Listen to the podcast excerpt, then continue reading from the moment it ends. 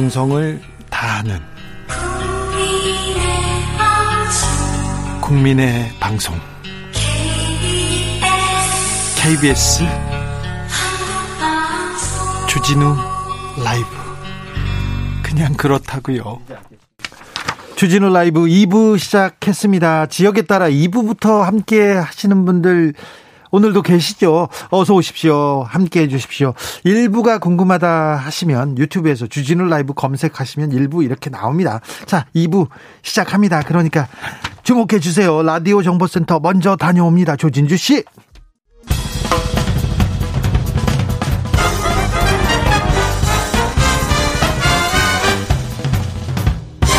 훅 인터뷰 모두를 위한 모두를 향한 모두의 궁금증 흑 인터뷰 2001년 9월 11일 미국 뉴욕의 세계 무역센터 빌딩입니다. 쌍둥이 빌딩이 그리고 워싱턴의 국방부 건물이 비행기가 돌진해서 폭발합니다.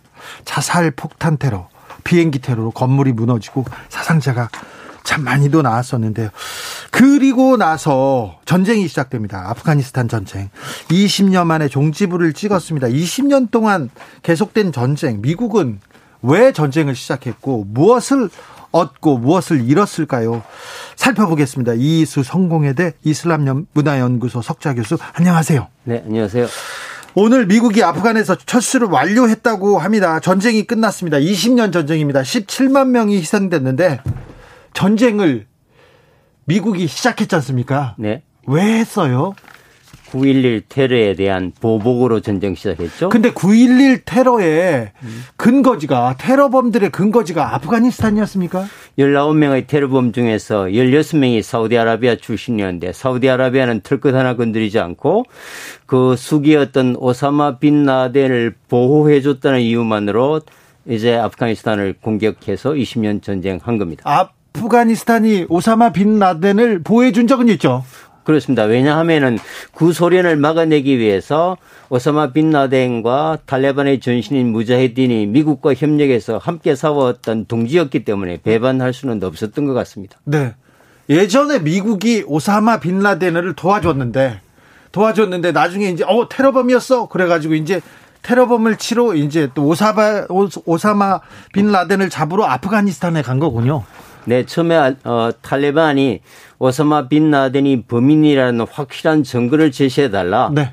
그리고 미국에 직접 신병 인도를 하지 않고 삼국에 보내겠다라는 제의를 했지만 네. 끝까지 미국이 그건 받아들이지 않고 직접 인, 신병 인도를 하지 않으면 공격하겠다. 해서 이제 공격이 시작된 겁니다. 그래서 20년 전에 공격이 시작됐습니까? 20년 전쟁이 시작됐습니까? 아, 지금 전쟁은 끝났는데요. 전쟁은 끝났는데 아, 미국이 철군을 하면서 좀 너무 무리하게 서둘러서 나온 것 같아요. 그런 비판 계속 있습니다. 네.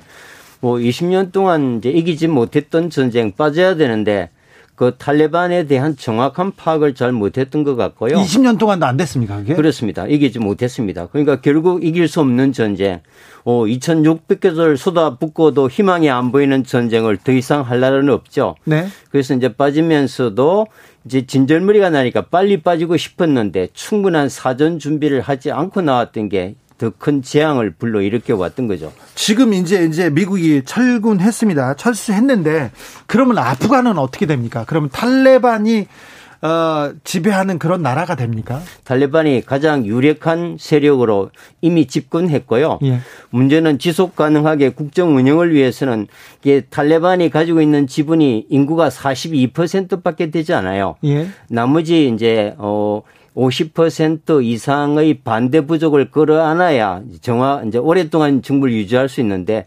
탈레반만 가지고는 유지하기 어렵습니다. 그래서 그 협상을 지금 진행 중에 있습니다. 그렇습니다. 블랙호크 이 헬기를 운전하는 탈레반 이런 영상을 봤는데요.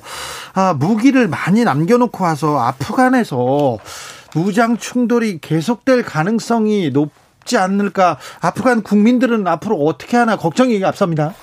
이거는 미국과의 협상의 결과입니다. 우리가 이제 어 흔히 이제 오해하기 쉬운 게 2018년 10월부터 2년 10개월간 아프가니스탄의 미래를 아프가니스탄 정부가 아닌 미국과 탈레반이 직접 평화 협상을 해왔습니다. 네. 평화 협상의 결과 미국이 철군을 이제 약속했던 거고요. 그 대신 이제 탈레반에게 약속을 하나 받아냈습니다. 어, 테러 분자들과 관계를 끊으라. 네. 다시 아프가니스탄이 테러 원상으로 가는 것은 미국이 용납하지 못하겠다. 그래서 현재는 탈레반과 미국이 협력해서 테러를 괴멸하는 그런 이제 형국으로 바뀌었기 때문에 미국이 떠나면서 대테러 전쟁의 무기로 상당 부분 탈레반에게 넘겨주기로 한 것은 준 거예요? 예, 평화 협상 의 하나의 이제 조건이었을 가능성이 큽니다.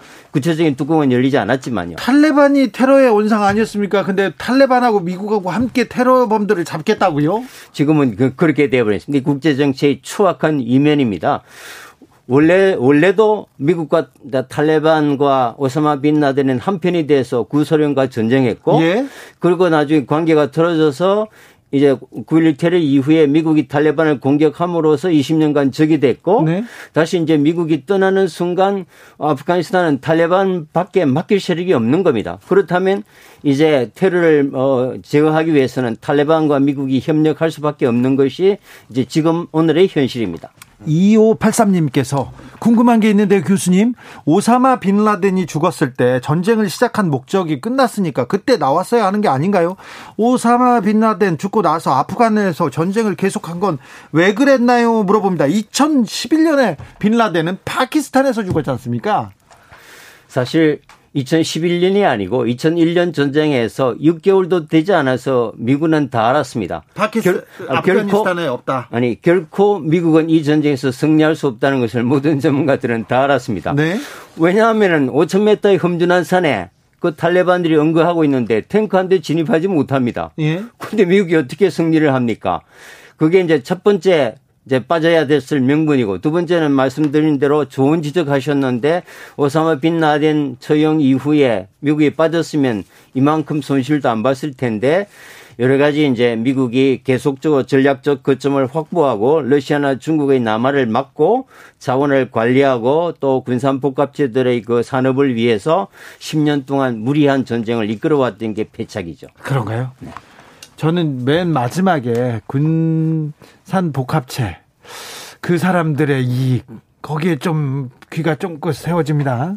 어, 사실은 많은 반전주의자들이 아프가니스탄에서 빠지라는 압박을 했지만 네. 소위 네오콘이라고 하는 이 극우 보수주 정당들이 예. 어, 결국 어, 아프가니스탄에서 어떤 전략적 이익 때문에 전쟁을 계속 하자고 하는 어, 여론이 강했죠. 그래서 네. 무, 무모한 10년 전쟁 끝에 어, 비굴한 패배를 안고 이제 떠나게 되는 거죠.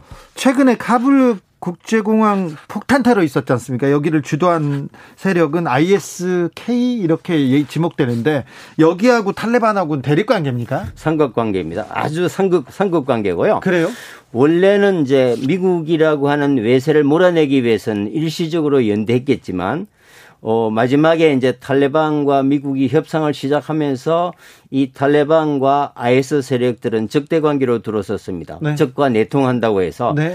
그래서 마지막 전쟁에서는 탈레반이 미국과 전쟁하는 것보다 IS와 전쟁이 훨씬 힘들었습니다. 네. 그래서 이제 지금은 이제 어 IS 입장에서는 탈레반을 미국과 협력한 변절자로 보기 때문에 네. 지금 강력한 반탈레반 노선을 걷고 있습니다. 그래서 아이... 오히려 지금은 미국과 탈레반이 협력해서 ISK를 이제 공격하는 입장입니다. 그럼 탈레반하고 IS하고는 적대 관계 고요. 그리고 또 다른 무장 조직이 또 있습니까?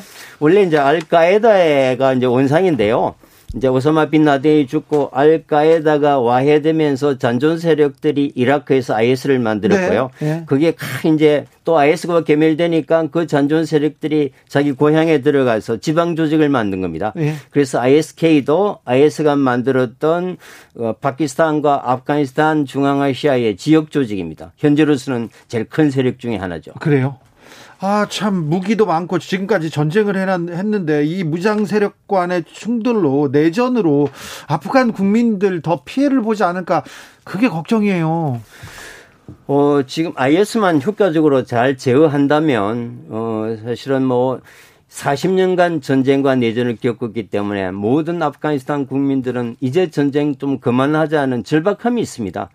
그래서 이제 탈레반이 반대 세력들과 화합해서 어떤 포용 정부만 만들 수 있다면은 40년 만에 처음으로 안정된 정권을 맞이할 희망이 있는 거고요. 그렇습니다. 이제 그게 실패하면 또 다시 내전으로 돌아갈 가능성이 아주 큽니다. 지금 탈레반을 지금 믿어야 믿고 의존해야 되는 그런 상황입니까 국제사회가? 지금은 현실입니다. 왜냐하면 40년간 전쟁했기 때문에 탈레반 이외의 정권을 맡을 수 있는 대안적 정치 세력이 없습니다.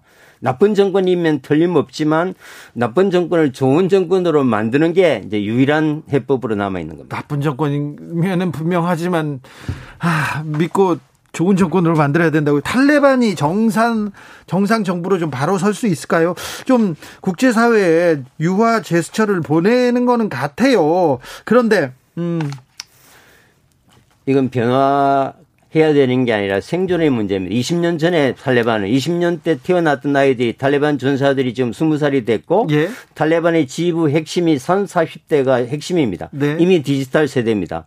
휴대폰을 다 가지고 있고 글로벌이 이렇게 변한 걸 실시간으로 파악하면서 20년 전에 되돌아가기를 억압하면 아무도 말을 듣지 않을 겁니다. 그럼 네. 탈레반은 붕괴합니다. 따라서 탈레반은 싫든 좋든 간에 변화하지 않으면 생존하기 어렵다. 그것이 이제 탈레반의 이제 입장이고 또 국제사회도 이 기회를 놓치지 않고 전, 전후 복구와 경제 지원을 하면서 반드시 여성 인권의 향상이나 민주화 이행과 연계해서 지원하는 또는 그 국제 연대가 지금 굉장히 중요한 시점입니다. 아, 그 탈레반의 그 폭압 속에서도 아, 시위를 하는 여성들을 봤습니다. 그리고 시위를 하는 그 아프간 시민들을 봤는데 아랍의 봄처럼 민주화를 위한 열망 그런 시위가 일어날 가능성도 있습니까? 이제 참 우리가 안타까운 것은 40년 전쟁에서 183개국 중에서 169던 가장 극빈한 지금 의식주가 해결되지 않는 초토화된 상태이기 때문에 네. 우선은 물과 빵, 전기를 공급하는 의식주 해결이 당면한 과제고요. 이 의식주 문제가 해결돼야 그다음에 우리가 어떤 민주나 인권이나 형이사학적 가치가 빛을 보는 그런 열악한 상황입니다. 그래서 당장은 발 뻗고 잘수 있는 치안, 내일 굶지 않고 먹을 수 있는 빵이 필요한 시점이고요. 그래서 이것이 이제 이 탈레반이 그걸 해주기 때문에 살아남았고 또 이제 국제사회 협력에서 좋은 정권이 계속된다면 이제 잃어버렸던 가치가 이제 요구되고 이제 국민들이 저항이 일어나면 아프가니스탄도 정상국가로 갈 가능성이 큰 거죠. 그렇습니까? 아무튼 제국의 무덤이라고 불리는 아프가니스탄에서 이렇게 무모한 전쟁을 왜 해야 됐을까요? 미국이 아직도 그 의문이 풀리지 않습니다. 그런데 전쟁을 끝내고도 미국에 대해서는 국제사회의 비난 계속될 것 같습니다. 20년 동안 사실 우리가 2,445명의 미국 전사자들을 기념하고 추모하지만 17만 명이 그러니까 그 사람들이에서 죽어갔던 무관 아프간 시민들의 생명의 가치에 대해서는 우리가 크게 관심을 두지 않지 않습니까? 당사자들의 입장에서는 지울 수 없는 트라우마와 분노로 남아 있겠죠. 네. 그래서 어떤 경우에 있어서라도 전쟁은 해서는 안 되는 거고 또 20년 전쟁 동안에 어떤 외세도 외세를 받아들일 국민이 지금 지구상에 누가 있겠습니까? 예? 그래서 이제 이번 전쟁을 기회로 이제 미국이 다른 지역에 개입하지 못하는 굉장히 좋은 교훈으로 삼을 수 있으면 그게 하나의 소득이죠. 조 바이든도 그 부분에 대해서는 좀 잘 인식하고 있겠죠? 이제 개입해서 승리한 적이 없었으니까 베트남에서도 이라크에서도 시리아에서도 예멘에서도 아프가니스탄에서도 또 정신이 있으면 안 들어가겠죠. 정신이 있으면요. 그래도 전쟁은 또 계속 될 것 같은데요. 아, 걱정입니다. 네. 이게 돈 때문에 그런 건가요?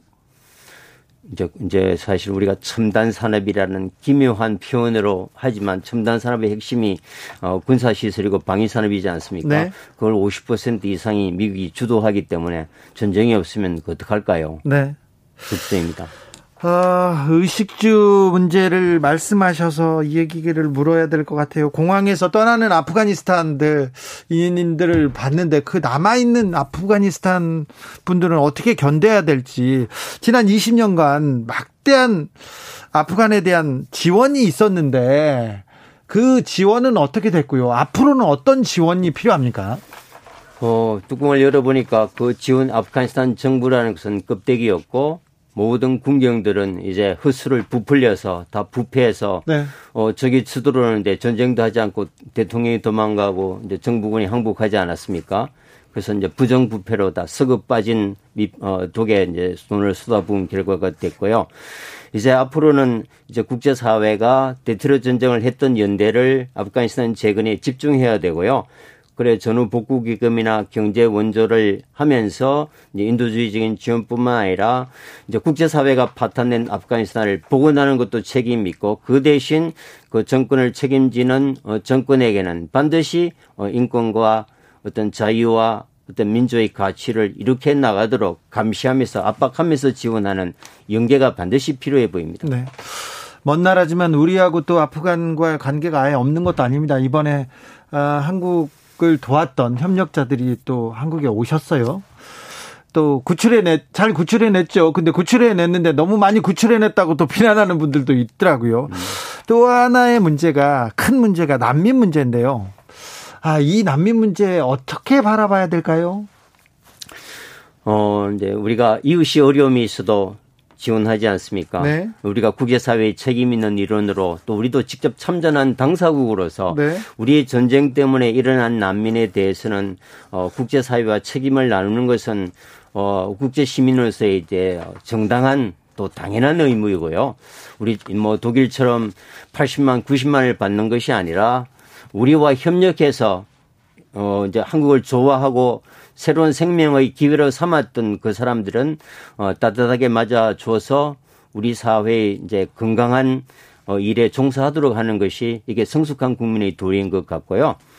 물론 이제 우리끼리 살면 편하기는 하지만 우리끼리 살 수 없는 세상이 됐습니다. 어떤 글로벌 이슈에 동참하고 이제 국제사회 아픔에도 우리가 적극적으로 기여하는 뭐 그런 모습을 보여야 될 것 같고 이번 아프가니스탄 난민은 그런 면에서 굉장히 좋은 성숙된 예가 된 것 같습니다. 이슬람에 대한 근거 없는 불신, 혐오, 공포 이런 게 있습니다. 이슬람을 잘 몰라서 그러는 것도 같은데요. 조경태 의원께서 이슬람 문화권은 신정일치 사회이기 때문에 우리하고 너무 다르다. 너무나 다르니까 이슬람 난민은 이슬람 문화권으로 보내야 된다 이렇게 주장하시던데. 어, 공부 좀 더 하셔야겠네요. 네. 지금 이슬람권 인구가 퓨 리서치 센터 통계로 19억이 조금 넘습니다. 네. 이슬람 국가는 57개가 있고 유엔 회원국 기준으로 19억 57개국 지구촌 4분의 1을 언제까지 적대적 이해 당사자로 만들어 놓고 편견과 오류 속에 우리가 글로벌 전략을 얘기한다는 것은 허구는 아닐까요? 물론 IS와 아, 알카에다 같은 테러 조직을 괴멸하는 데는 우리가 앞장서야겠지만 서구와 협력 공존하면서 살아가려고 하는 건강한 주류 공동체를 우리가 끌어안아야 됩니다.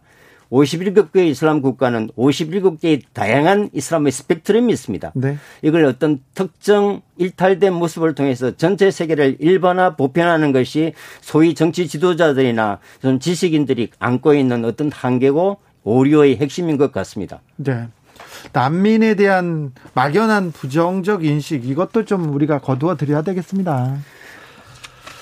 아, 9909님께서 우리도 수십 년 외국의 지원을 받았지만 우리 국민들의 자주정신으로 어, 견뎌냈죠. 네, 극복해냈습니다. 아프간에도 이런 자주정신 이식될 수 있기를 바래봅니다. 이렇게 의견 주셨고요.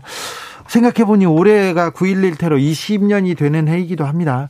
어, 우리도 많은 충격을 받았는데 미국인들한테는 특별한 의미가 있을 거예요. 그리고 아프간 전쟁이 끝났다는 것도 의미가 그 의미를 줄 거고요. 이제 사실은 좀 미국은 현재 세계 최대 에너지 패권국이 됐고요. 예. 중동 석유를 거의 수입하지 않습니다. 과거에는 석유라는 절대 국익을 지키기 위해서 미국이 무분별하게 개입했지만 석유를 수입할 필요가 없는 미국은 이제 달라진 거죠. 네. 그런 면에서도 이라크 철수하고 아프가니스탄에 철수하고 시리아 내에서 발을 빼는 이제 이런 이제 형태이기 때문에 보다 이제 또 다른 문제, 이제 미중 간의 갈등이나 또 이란 핵 문제 같은 데 이제 집중할 가능성이 크죠. 네. 그래서 이제 직접 개입하는 큰 중동 정책으로부터 미국은 조 바이든 행정 시대부터 어, 방향을 이제 바꾼 것 같습니다. 네. 이제는 그러면 국제사회 이렇게 전쟁 이런 데 개입하는 일은 그렇게 크지는 않을 것 같습니까? 뭐 적극적으로 개입할 수도 없을 것 같고요. 현재 국내 여론이 굉장히 나쁘고 또 네. 중앙선거를 네. 앞두고 있기 때문에 이제 무분별하게 개입은 어 미국 국내 여론이 이제 거의 돌아섰기 때문에 미국을 개입, 미국이 개입하지 않으면 중동에서 뭐 테러 일어나는 거 아니냐 이렇게 중동의 자생력을 걱정하는 사람들도 있습니다. 어, 미국이 없으면 테러는 자연적으로 없어집니다. 왜냐하면 그래요? 주 타겟이 미국이기 때문에 네. 육삼이 없으면 공격할 어, 공격할 대상이 사라지지 않습니까? 네. 이게 역설입니다. 근데 순니 시아 이렇게 또 갈리어 가지고 싸우는 것도 있지 않습니까? 지금 순니 시아 정파 갈등은 구시대의 하나의 패러다임이고요. 지금은 이제 어, 냉정한 국가 이익과 왕정 이익 예. 또 자기가 속해 있는 부족 가치가 훨씬 상위의 개념입니다. 어떤 바보 같은 나라도 이슬람의 종교적 이념을 위해서 네. 종파적 이익을 위해서 세우는 이제 싸우는 그런 구도는 이미 지나갔습니다. 알겠습니다. 미국이 떠나면 테러는 사라집니까? 더, 더 안전해집니다. 네. 테러는 줄어집니다. 알겠습니다. 네. 아프간 국민들이 조금 평화 속에서 아, 좀 안정되기를 빌어봅니다. 아프간 국민들의 삶이 더 나아지기를 바랍니다. 빵이 문제라고 합니다. 물이 문제라고 합니다.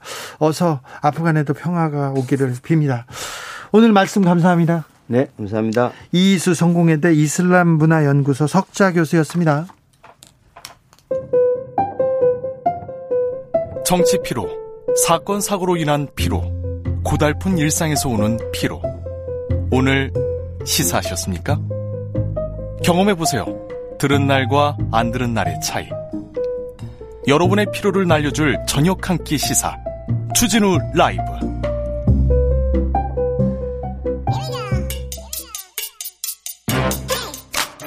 뉴스를 향한 진지한 고민. 기자들의 수다. 라이브 기자실을 찾은 오늘의 기자는 은지옥이요. 시사인 김은지입니다. 오늘 준비한 첫 번째 뉴스는요?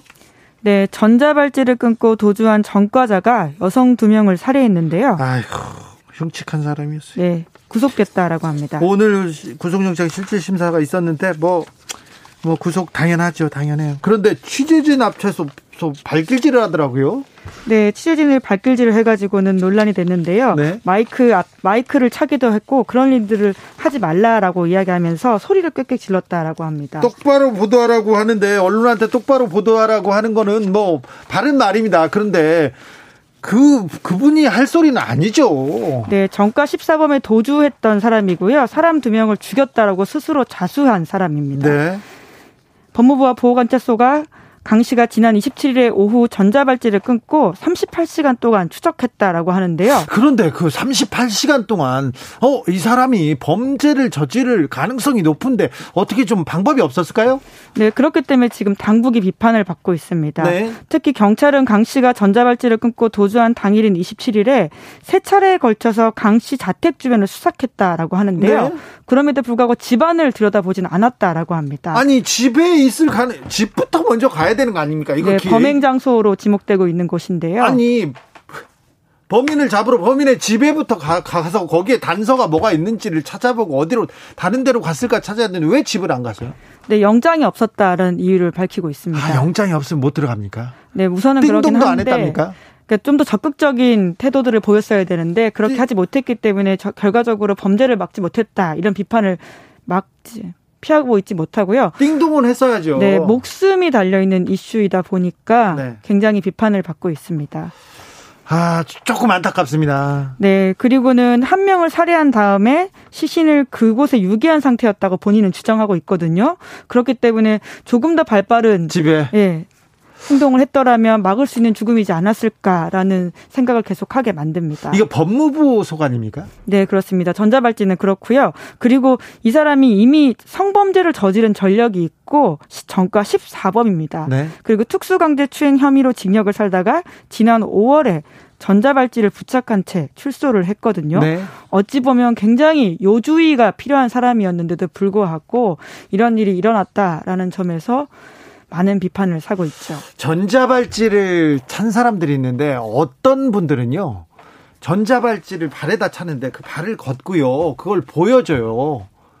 사람들한테 무섭게 보이려고. 실제로 무섭죠. 그걸 네. 보게 되면요. 굉장히 그럼, 위협적인 행동입니다. 그런데 제가 보기에는 그 관계 당국에서 그런 분들 요주의 인물들은 반, 발찌까지 채워놨지 않습니까? 좀 면밀하게 좀 쳐다봐야 되는데 이걸 감시하고 있어야 되는데 그게 잘 안 되는 것 같아요. 네, 이제 그래서 법무부 장관이 직접 어제 사과하기도 했는데요. 관리 소홀 이슈에 대해서입니다. 네. 왜냐하면 이번 일이 처음이 아니다라고 하는데요. 그렇죠. 두 달 전에도 사기 전과자가 호송 도중에 전자발찌를 끊고 종족을 감췄습니다. 네. 이런 사람들이 올해만 13명이라고 하고요. 그래서 전자발찌 훼손 못하게 하도록 더 견고한 재질로 전자발찌 제작하겠다. 이렇게 밝혔는데요. 그리고 경보 체계를 강화하는 방안도 마련하겠다라고 했지만 사람들의 불안이 쉽게 가라앉지는 않는 것으로 보입니다. 그래요. 예, 대상자의 범죄 전력 등 경찰과 공유하겠다 이런 이야기도 하고 있는데 지금 법무부가 서울의 25개 구 중에 11개 구와는 협약을 맺고 CCTV와 위치 추적 정보를 연계해서 실시간 조회한다라고 합니다. 11개 25개 중에 11개하고만요? 네, 그러니까 말씀처럼 나머지 14곳은 아직 안 되고 있다라는 뜻인 건데요. 네? 이번에 범행을 저지른 강모 씨가 송파구에서 일을 저질렀는데 이곳도 실시간 조회가 불가능한 지자체였다라고 합니다. 아니 그 전자 발찌 위치 추적이 안 되고 CCTV로 볼 수 없으면 안 되면 이거 뭐하러 그냥 채워놨어요? 네, 지금까지 예산 문제 때문에 그렇게 못했다 이렇게 밝히고 있는데요. 내년까지 순차적으로 연계해서 완료할 예정이라고 하는데 예산이 가장 급한 곳에 빨리 쓰여야 되는 게 이런 게 아닌가 싶습니다. 이런데 예산을 쓰라고 세금 가져간 거 아닙니까? 지금 뭐 하고 있는지 이게 말이 되는지 아, 참. 전자발찌 도입이 된 지가 지금 13년이 지났어요. 그런데 이런 문제 계속됐지 않습니까? 네, 전자발찌 착용자가 늘어나면서 이러한 사례도 점점 늘어나고 있는 상황인데요. 전자발찌 착용자는 제도 시행 첫 해에는 151명이었습니다. 예. 그런데 올해 7월 기준으로는 30배 이상 늘어서 지금 4천 명이 넘거든요. 거의 예. 5천 명 가깝습니다. 그래서 이 전자발찌를 훼손한 사람도 늘어나고 있는 추세인데요. 2009년에는 1명이었는데 2019년에는 23명까지 늘었습니다. 네. 그러니까 관리가 감독 인력을 더 늘려야 되는데 그것이 따라가지 못하고 있는 상황은 분명합니다. 물론 전자발찌 도입되면서 성폭력 사건의 재범이 줄었다라는 건 통계로 나오긴 하거든요. 예. 2004년에서 2008년 성폭력 사건 재범 사건이 14.1% 14.1%였다라고 하는데요. 네. 2020년에는 많이 줄어서 1.3%로 재범이 줄긴 했다라고 합니다. 전자 발찌가 효과는 있는 것 같습니다. 확실히. 예, 그럼에도 불구하고 시민들이 느끼는 불안은 만에 하나이기 때문에 이러한 사례들이 드러나면 불안하잖아요. 네? 그렇기 때문에 관리 감독을 더욱 더 강화해야 된다는 것은 당연한 이야기입니다. 당연합니다. 이거 전자 발찌까지 쳐놨는데 그 사람이 행 잘라버리고 도망간다 네, 이런 게 굉장히 영화에 나오는 이야기 아닙니까? 도망가서 지금 여성 두 명을 살해했지 않습니까? 좀 좀 더 구체적인 대안이 나와야 될 것 같습니다. 이런데 예산 부족이라고요? 이런데 돈 쓰라고 지금 세금 내고 있는 거 아니니까. 네. 다시 한번 좀 살펴주십시오. 법무부에서. 네. 다음 뉴스로 가볼까요? 네. 삼성그룹이 만든 어영노조의 설립 자체가 무효다라는 법원의 판결이 나왔습니다. 이, 이 내용 중요합니다. 좀 자세히 좀 부탁드리겠습니다. 네. 아시다시피 삼성그룹은 오랫동안 무노조 경영 방침을 고수해 왔었습니다. 눈이 눈에 흙이 들어가기 전까지는 노조는 안 된다. 근데 흙이 들어가셨어도 그 다음도 안, 안 됐었어요. 네, 이건희 회장의 유명한 이야기라고 알려져 있는데요. 아, 선대부터요. 그렇죠. 예, 이에 따라서 노조를 만들려는 시도를 삼성이 오랫동안 회사 차원에서 방해해 왔습니다. 그랬죠. 법적으로 가지고 있는 권리임에도 불구하고 아주 오랫동안 이것이 어려웠었는데. 네. 심지어는 아예 어용 노조를 만들어서 삼성은 해당 어용 노조와만 협상했습니다. 그렇죠. 우리 노조 있다 이렇게 이야기하는 거죠. 예. 2011년 에버랜드 노조가 대표적인 사례였는데 10년 만에 이러한 어용 노조가 무효다 이런 법원의 판단이 나와서 눈길을 끌고 있습니다. 10년 만에 나왔습니다. 이 재판은 어떻게 10년을 끌었죠? 네. 네, 이제 물론 기소 자체가 늦게 된 거, 재판 소송 자체가 늦게 된 것들은 있는데요. 네. 이렇게 탄생하고부터 이런 판결이 나오기까지 시간이 걸렸다라는 건데 이게 에버랜드 노조 지금 어용으로 만들었다 이게 진짜 10여 년 전에 취재하던 내용인데 이제서야 나왔어요. 네, 지난 26일 수원지법 안양지원 민사 2부가 이러한 판단을 했습니다. 네. 민주노총 금속노조가 에버랜드 노조 그러니까 어용노조로 지목된 곳에 상대로 설립 무효 확인 소송을 했는데요. 금속노조 손을 들어줬습니다. 네. 재판부는 무노조 경영 방침을 고수하던 삼성그룹이 부당노동 행위를 통해서 에버랜드 노조를 설립했고 현재까지도 어용 노조로 유지되고 있다 이렇게 판단을 했습니다. 아, 네. 아무튼 의미 있는 판결이 나왔습니다. 김순열 판사님께서 용기를 내서 어, 판결을 했습니다. 근데 삼성에 대해서 이런 판결을 내는데 용기를 내야 된다. 이게 조금 좀, 좀 가슴이 좀 아픈 얘기이기도 합니다. 근데 이 법원에서요. 어용 노조라고 본 근거가 있습니까? 네, 여러 개 있습니다. 문건도 있고요. 관련된 증언도 있고. 그렇죠. 예. 삼성의 그룹 노사 전략 문건이라고 하는 것이 과거에 보도된 바가 있는데 이것이 굉장히 강력한 증거로 작동했다라고 하는데요. 아니, 증거는 차, 차고 넘치고 저기 또 증인도 많아요. 이게 몰라서 어용 노조인지 몰라서 지금껏 어용 노조 아니라고 했었나요? 근데 법원에서 이런 판결이 나왔습니다. 그래서 어용 노조 사라졌습니까? 네, 그렇지가 않다라고 하는데요. 에버랜드 노조는 해체되지 않고 여전히 존재하고 있다라고 합니다. 네. 그 용인 시에 대해서 그리고 고용노동부 경기지청에서 이것들을 좀 취소해라 이렇게 노조 쪽에서 이야기를 했다라고 하는데요. 그런데요. 예, 하지만 용인시에서는 10년 전에 정당한 서류로 수리했기 때문에 어용노조라는 추가 자료가 제출되지 않는 이상 당장은 어렵다 이렇게 주장을 했다라고 합니다. 판결문 나왔잖아요. 네, 물론 이게 1심이고 아직 민사다 뭐 이런 식의 판단을 하고 있는 것 같은데요. 네. 그 소위 어용 노조로 찍혀 있는 에버랜드 노조 쪽에서도 항소를 위해서 시간을 갖고 좀 고, 민하겠다 이렇게 밝혔고요. 항소하고 또 그 10년 또 지나라고요?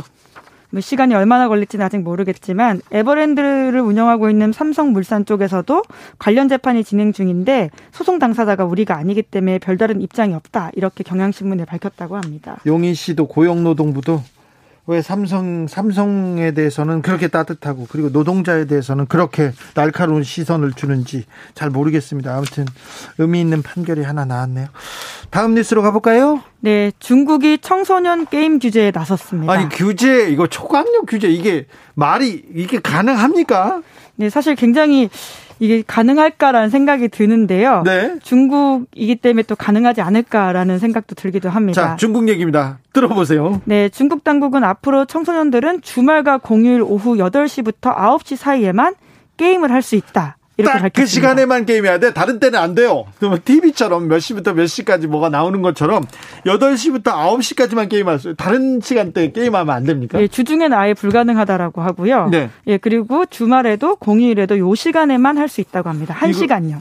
게임 굉장히 감질만 날 수밖에 없는 게임 상황이죠. 셧다운 제도인데 이거 이거 이거 어떻게 근데 이게 가능합니까? 이렇게 규제하는 게? 예, 중국 정부가 우선 그렇게 규제하겠다고 밝혔기 때문에 그렇게 될 것으로 보이는데요. 발표하자마자 거의 바로 됐다 이렇게 알려져 있습니다. 발효됐어요? 네, 그리고는 심지어 그 전에도 없었던 게 아닌데요. 네. 앞서서도 평일에는 1시간 30분, 휴일에는 3시간만 게임할 수 있다라는 규제가 있었다라고 합니다. 아니, 이렇게 규제를 발표하는데 이게 실효성이 있냐고요. 어떻게 1시간 어? 김현지 기자가 8시부터 9시까지만 게임하는지 어떻게 쳐다볼 거야? 지켜볼 거야? 네, 근데 중국에 가면 우리가 당장 여기서 쓰는 페이스북이나 구글 같은 것들이 접속이 안 되지 않습니까? 예? 그런 식으로 굉장히 예, 큰 정부, 그러니까 빅브라더로서 역할을 하고 있기 때문에 아마 이것도 아예 원천 봉쇄해버리면 가능한 게 아닌가 싶습니다. 아, 온라인 게임 아예 접속이 안 되게 하는군요. 그렇죠. 예, 집집 가가호를 확인할 수는 없으니까요. 아, 최근에 사교육도 규제하겠다고 했잖아요. 네, 굉장히 많은 지금 규제 선포를 하고 있는데요. 지난달 23일에는 사교육과의 전쟁 선포했습니다. 그러니까 정규 교과, 교과목을 가르치는 교육기업의 설립을 금지했고요. 원래 있던 회사는 다 비영리 그러니까 돈 받지 말라 이렇게 이야기했습니다. 아 사교육해서 그냥 돈 받지 말라고 돈 버는 건 안 돼 이렇게 했습니까? 그러니까 새롭게 만드는 사교육 시장 그러니까 학원은 없, 안 된다라고 하고요. 예. 있던 것들은 돈 받으면 안 된다라고 하니까 사실상 사교육 시장을 없애버리겠다라고 하는 건데요. 중국의 사교육 시장 엄청 클 거 아니에요. 네 그렇죠. 지금 140조 원 규모라고 알려져 있는데 왜 왜 이거 이런 무리한 정책 사교육 금지 이거 왜 했어요? 예, 그러니까 중국 정부의 판단은 대표적으로 내세우는 이야기는 이렇습니다. 사회적 위화감, 음. 출산율 저하 이런 부작용이 있기 때문에 사교육을 금지하겠다라고 하는 건데요. 네. 뿐만 아니라 초등학교 1학년, 2학년생을 대상으로는 시험 보지 않겠다라고도 밝혔습니다. 네, 시험을 보지 않고 뭐 우등반도 없애겠다. 우등반 뭐 이런 건 좋은데 네, 사교육을 이렇게 규제한다고 해서 과외 금지한다고 해서 없어질까요? 1980년대 중... 한국이 시도했던 네. 바가 있죠. 중국이 갑자기 이렇게 규제를 막 쏟아내는 이유가 뭡니까? 네, 그러니까 가장 포인트는 내년 10월로 예정되어 있는 20차 당대회다 이렇게 보는 사람들이 많습니다. 아니, 당대회에서 여기 여기서 투표하고 뭐 선거가 있는 것도 아닌데 왜 그러죠? 이제 시진핑 국가주석의 권력 연장 여부가 그때 결정된다라는 게 우세한 시각이거든요. 예? 중국 정치로선 최대 행사이고요. 시진핑 주석으로서는 여러 가지 규제를 통해서 일종의 정부를 안정시키고 그리고는 민심을 다독이고 여러 가지 이슈를 통해서 본인이 지고 가겠다라는 의지를 강하게 보이는 게 아닌가 하는데요. 네. 왜냐하면 앞서서도 중국의 우버라고 할 수 있는 여러 가지 회사들을 없애버려 사실상 없애버렸거든요. 디디 추싱. 네, 이러한 규제들을 하고 있기 때문에 그것의 연장선으로서 수많은 규제를 한다 이런 해석들이 나오고 있습니다. 알겠습니다. 예, 초강력 규제를 게임 업체에다 이렇게 쏟아냈거든요. 청소년들은 게임을 못한다. 아하. 근데 더 열심히 할 것 같은데요. 네, 게임 못한다, 사교육 못한다, 그리고 우버 못한다 이렇게 해서 지금 중국 증시가 완전 난리가 났습니다. 아 그래요. 그런데 못하게 하면 더 하고 싶은 그런 또 욕망이 있고요. 청소년들이 또 다른 방법을 낼 것 같아요. 청소년들이 성인들의 휴대전화나 성인들의 컴퓨터를 통해서 게임을 한다던가 뭐 다른 방법이 있겠죠. 아, 이런 게 될까요? 아유 중국 네 아주 좀 조금 네, 덜 떨어진 아, 뒤떨어진 네, 뒤떨어진 규제책 아닌가 이런 생각도 합니다. 나랑 놀자님께서 곧 장발당 단속하고요. 미니스커트도 단속하겠습니다. 중국 얘기입니다. 네. 가능성 있습니다. 네. 네. 신빙성 있어요. 네. 기자들의 수다 여기까지 할까요? 시사인 김은지 기자와 함께 했습니다. 감사합니다. 네, 감사합니다. 교통정보센터 다녀올까요? 정현정 씨.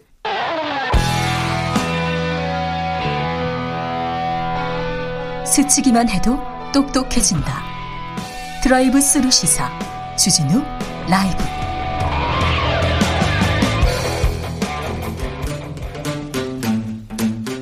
(2030) 청년이 보고 듣고 느끼는 요즘 우리 사회 그것이 궁금하다 MZ 세대에게 묻는다 요즘 뭐하니 프로게이머 출신 유튜버 황희두 씨 어서 오세요. 네, 안녕하세요. 아, 한주 어떻게 보내셨어요? 뭐 봉화마을도 다녀오고 네. 또 이런저런 공부하고 그렇게 지내고 있습니다. 맨날 공부하였어요? 게임 안 합니까?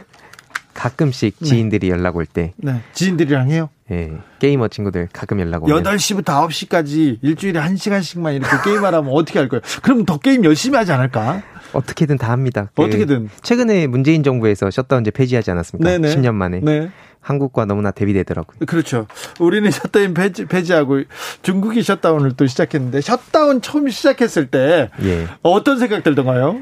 그게 청소년 수면권 보장을 명분으로 하는 건데 실효성 전혀 없고요. 저도 다 했습니다. 그래요? 어, 이게 어쩔 수가 없습니다. 어쩔 수가 없지. 네. 게임 하는데 잠자야 되니까 게임 하지 마 이렇게 얘기하면 뭐라고 하겠어요. 실제로 그 1분 30초 정도밖에 안 늘어났다 하더라고요. 그 셧다운제 이후로 아, 수면권이. 예. 그래서 전혀 실효성 없다. 네, 1분 30초가 늘어났으면 어 저는 효과가 좀 있었네 이렇게 생각도 되네요. 네. 1분 30초. 셧다운제 아무튼 의미가 없죠. 네. 네 중국은 시작했다고 합니다. 네. 자, 오늘 준비한 이야기로 가볼까요? 네, 국민의힘 대권 주자 윤석열 전 검찰총장의 최근 1호 공약이 나왔습니다. 네. 청년 원가 주택에 대한 반응을 좀 살펴봤는데요.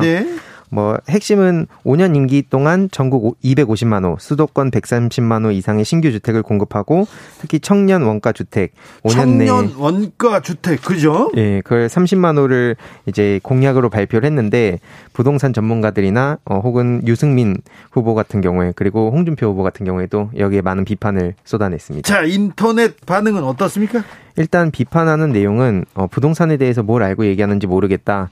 어, 검찰 출신인데 왜 자꾸 부동산을 어, 건드리는지 이걸 알고 하는 건지 모르겠다. 납득이 안 간다는 반응이 있었고요. 그래도 좀 저기 집안에 장모님이 부동산 사업을 많이 하셨기 때문에 좀갈 수도 있습니다. 예. 그래 이걸 또 응원하는 목소리들도 있었는데 어, 좋은 아이디어다. 어, 이게 좋은 내용인데 왜 머리와 꼬리를 떼놓고 반대하는지 모르겠다. 이런 정책은 문재인 정부가 못하는 걸 윤석열 대권 주자가 하겠다는 거 아니냐. 뭐 이런 반응이 있었고 청년들한테 굉장히 또 실효성 있는 것 같다라는 자, 청년 커뮤니티 반응은 어땠어요? 일단은 2030 지지율이 박살나니까 이제 와서 청년 찾는 것 같다. 뭐 최근에 뭐 민지야 부탁해란 그런 어 그 유튜브 콘텐츠도 올라오지 않았습니까? 그래서 그랬는데 지금 2030 지지율이 사실 좀좀 좀 떨어졌습니까? 네, 지금 많이 좀 밀리고 있는 상황인 것 같습니다. 그래서 어, 그러다 보니까 이제 부랴부랴 찾는 것 같다. 특히 이준석 대표와의 오랜 갈등이 에, 이준, 그 윤석열 전 검찰총장한테는 악재로 다가온 것 같은데요. 아, 이준석 대표가 어쨌거나 2030 남성들한테는 인기가 있으니까 여기 이준석과 윤석열이 대립각을 세우자마자 아 그, 그쪽에서도 조금 견제하는군요. 네 맞습니다. 그래서 그런 비판도 많이 있었고 그러다 보니까 어, 보수 지지층 사이에서도 특히 보수 어, 성향의 청년들 사이에서도 많은 비판이 지금 이어지고 있는 상황입니다. 어떤 내용이에요? 뭐 예를 들어서 어, 이것은 그 이재명 후보의 공약보다도 더 뭔가 어, 보수의 성향과 맞지 않다든지 어, 어떻게 보면은 이게 사실상 또 세금을 낭비하는 거 아니냐. 어, 뭐 건설사는 땅 파먹고 장사하냐. 예, 이거를 증세 없이 가능하다고 하는데 이게 말이 되냐. 뭐 이런 비판들이 계속해서 아, 청년들이 청년들을 위한 주택을 주겠다 이런 얘기를 해도 그 청년들이 음 그래 우리를 위해서 한다는데 그런 생각보다는 좀 약간 비판적으로 보는 보는군요. 아무래도 여태까지 전체적인 정치권에 어떤 신뢰 문제도 있는 것 같습니다. 네. 환영하는 목소리도 있을 거 아니에요. 예, 앞서 말씀드렸듯이 뭐 이게 어찌됐든 그러니까 네. 비판을 하더라도 어, 보수 지지층 사이에서 비판하는데 이걸 또 정치적으로 너무 정쟁으로 몰아가지 않았으면 좋겠다는 얘기도 있고요. 네. 또 환영한다는 반응도 일부 있었습니다. 그런데 아무튼 아, 아 이준석과의 갈등이 여기서 또 이렇게 또 영향을 미치는군요. 예. 아 2030에서는 아 윤석열 후보는 별로 인기가 없습니까? 젊은 층은 누구 누구한테 마음이 가 있어요? 뭐 그게 또 굉장히 다양하게 섞여 있기 때문에 네. 지금 상황에서는 또 특히나 뭐 역선택 얘기도 여기저기서 나오고 있어서 네. 지금 상황에서 뭔가 딱 똑부러지는 답을 하기는 어려운 것 같습니다. 알겠습니다. 홍준표 후보는 인기가 있는 편이잖아요. 예, 일부 민주당 지지층 사이에서도 좀 네. 지금 상황에서는 어느 정도 환영을 받고 있는 듯한데 민주당 지지자도 그렇고 국민의힘 지지자들도 또 홍준표 의원을 또 좋아하는 사람들은 또 있어요. 예. 전통적으로. 예, 맞습니다. 네. 최, 최재형 후보는 별로 말이 안 나오니까? 예, 좀 그때 애국 그 마케팅 했다라는 논란 이후로 좀 네. 반응이 안 좋았던 걸로 보입니다. 아, 애국 마케팅이 젊은 사람들한테는 효과가 없군요. 네, 언제적 얘기냐 뭐 이런 반응. 알겠습니다. 자, 그러면 유니스 구원은요? 어, 최근 의원직 사퇴 선언 여파가 지금 계속 이어지고 있는데요. 네, 청년들은 어떻게 봅니까 의원직 사퇴 얘기를? 일단 전체적인 의견들을 봤을 때는 왜 저렇게 화가 있는 화가 나는지 모르겠다 이런 아, 반응이 많았습니다. 네. 그래서 앵그리 버드. 예, 그래서 뭐 앵그리 희숙이다 이런 얘기도 나오고 있는데 예. 뭐 여야를 막론하고 요즘 정치인들이 너무 뻔뻔한 것 같다. 뭐 아니면은 왜 이렇게 국민들 앞에서 저렇게 당당한 행세를 하는지 모르겠다. 어쨌든 잘못된 거 아니냐 이런 지적들이 있었는데 네? 또 반대로 응원하는 목소리도 있었습니다. 어, 이게 만약 사퇴안이 가결될 경우에는 민주당 의원들에 대해서도 같은 책임을 물어야 된다는 여론이 높아질 수 있어서 예. 어, 여기 민주당도 굉장히 난감한 상황 아니겠냐. 이걸 계기로 정치가 바뀌었으면 좋겠다. 민주당에 이렇게 책임지는 정치인이 있냐. 뭐 이런 반응이 있었고 예. 또 빛나는 샛별이다. 이런 반응도 일부 있었습니다. 아 그런 의견도 있죠. 청년들은 어떻게 반응합니까? 특히 그 임차인 관련해서 저는 임차인입니다. 이게 굉장한 그 많은 뜨거운 반응을 보였는데 네. 그러다 보니까 당연히 이미지에 타격을 받는 건뭐 당연한 상식 아니냐 이런 반응도 있었고요. 예. 뭐 내로남불이라는 얘기도 있었고 특히 뒤통수 맞았다. 뭐 스스로 화를 자초한다. 뭐 특히 아까 앞서 말씀드린 대로 좀 화를 내는 장면에서 그런 반응이 있었고요. 내노란불 얘기 계속 나오더라고요. 예, 맞습니다.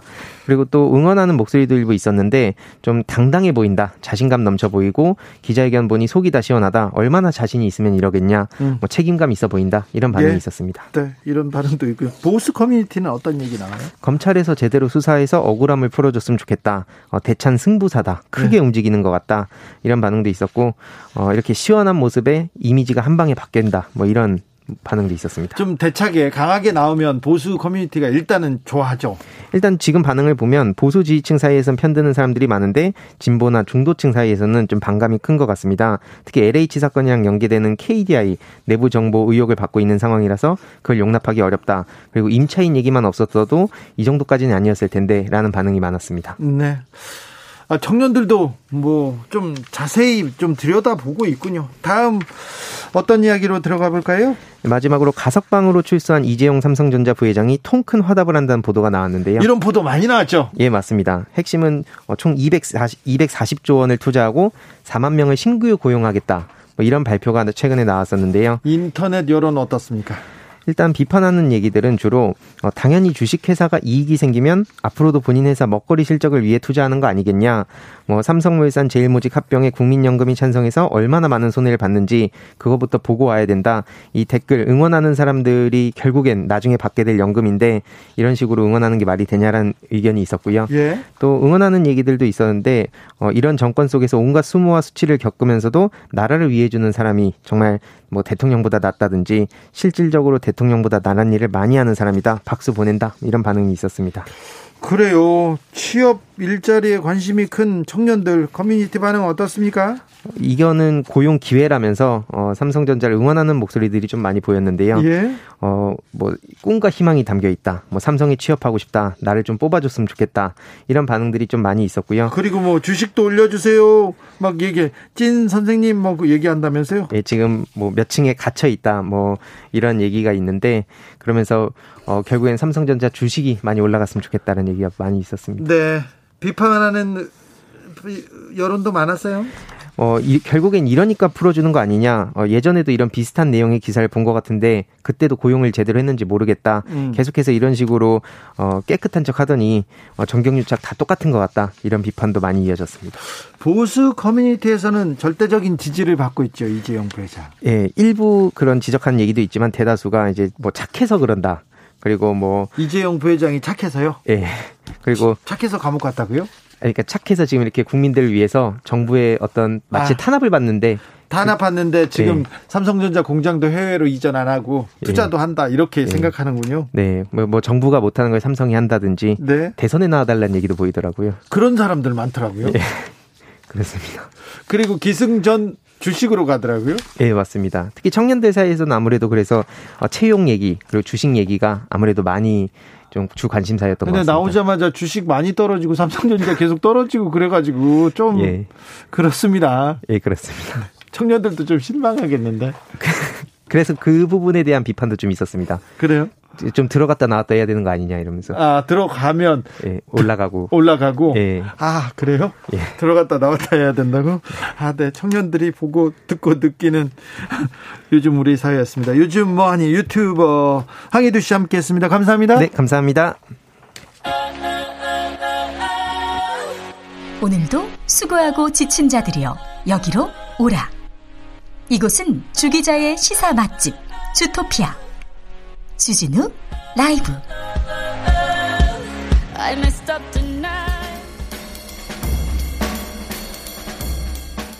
느낌 가는 대로 그냥 고른 뉴스 여의도 주필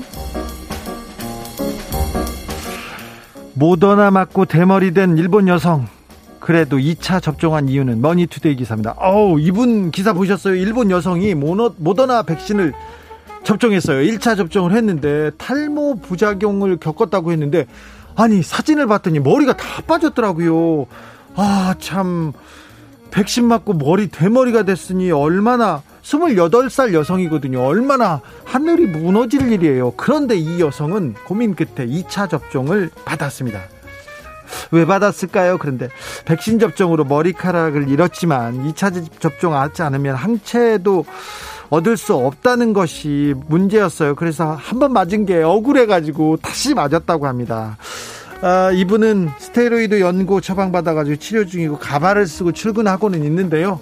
그래도 백신을 맞고 항체가 생겼을 거라는 생각에 아주 좀, 좀 안전해졌다는 그런 생각을 하고 있다고 합니다. 아무튼 머리 빨리 나으세요.